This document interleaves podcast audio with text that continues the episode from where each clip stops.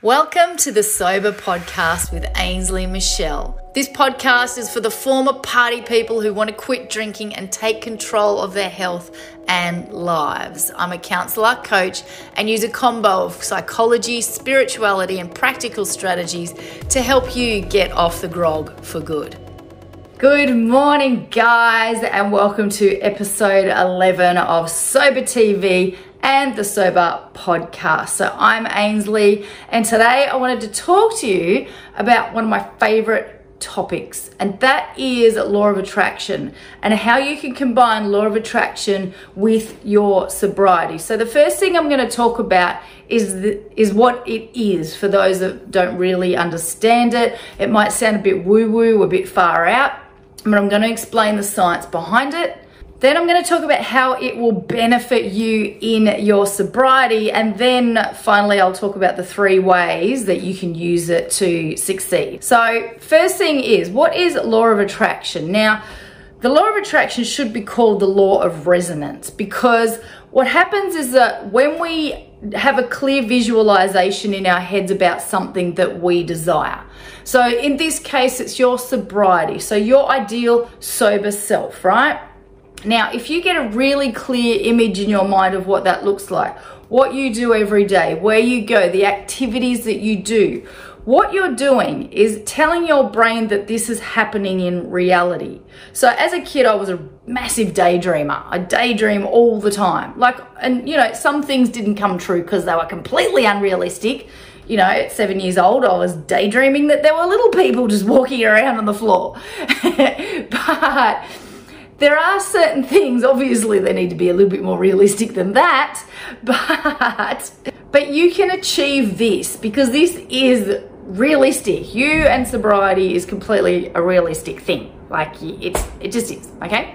So what happens is that when you get clear about your sober self and then you start daydreaming about it, thinking about it, really imprinting on your brain that this is happening. Your brain can't tell the difference between fantasy and reality, okay? So your brain thinks it's having this external experience when you think something in your mind. Now, when you do that enough times, then it repeats and creates a pattern in your thinking.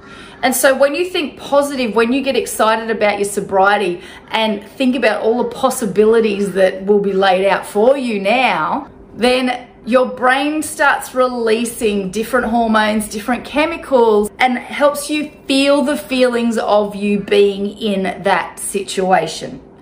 And so that's why visualization is such an important tool. You know, they talk about runners who who the ones that just train and run compared to the ones that visualize and run, those ones are more likely to succeed because they're imprinting that mindset. What happens in your external world when you do that is that you start seeing opportunities, like things start appearing in front of you. They've always been there, but because you're maybe in a negative space and you're thinking negatively about alcohol and the struggles and the sobriety and, and what whatnot and how hard it's going to be and how scary it is, then you're creating that reality because you are going to cut off every possible opportunity and way of helping you succeed. And so with this clear vision in your mind, it's going to make it a lot easier for you to make that step mentally first, because it's got to start in your mind, mentally first into that new reality and then your brain starts catching up like oh okay. Then your body and your emotions start catching up as well and then your reality catches up. All right? So that's the first step of that.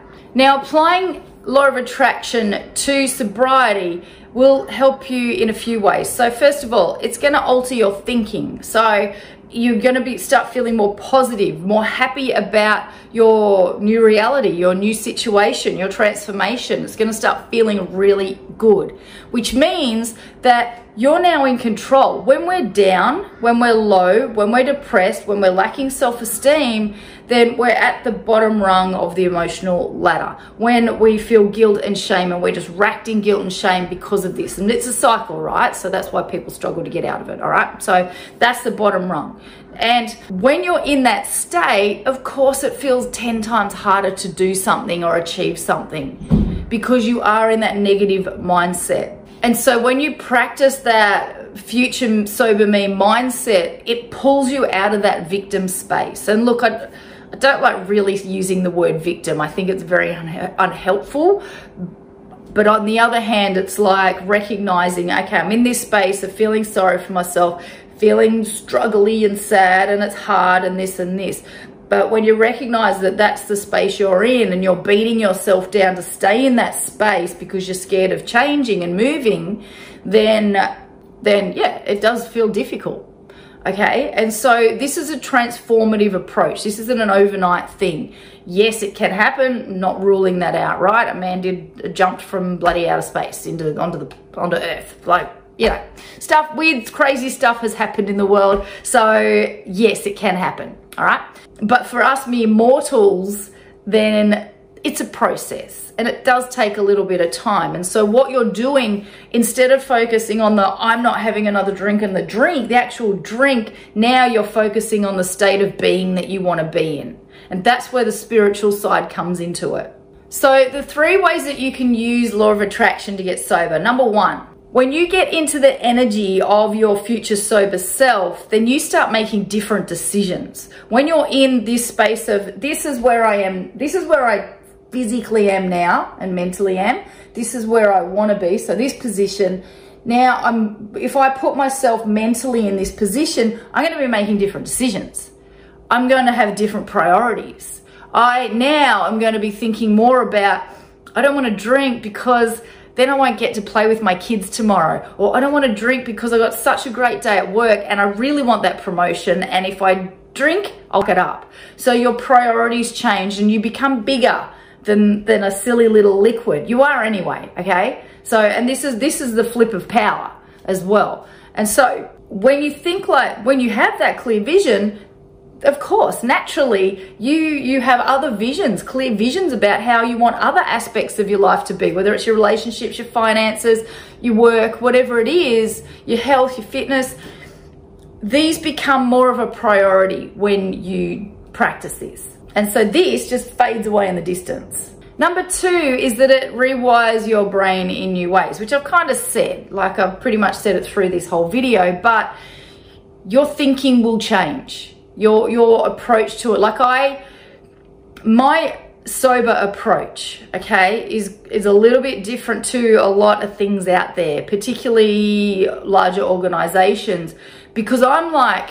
I don't want you to need me in 10 years time. In 10 years time, I want you off living your life, having a blast, not thinking about drinking. Um, some organizations still have that, keep people attached and embedded in that culture and I don't think that's healthy but that's a whole other video okay I respect what those organizations do but I don't there's certain values that they hold that I don't agree with and I think that when you go when you think like this when you start looking in this law of attraction focused way or law of resonance way then you don't need it you don't need to worry about it because it's just something you used to do. That's it. And the third part of this is that it teaches you non attachment.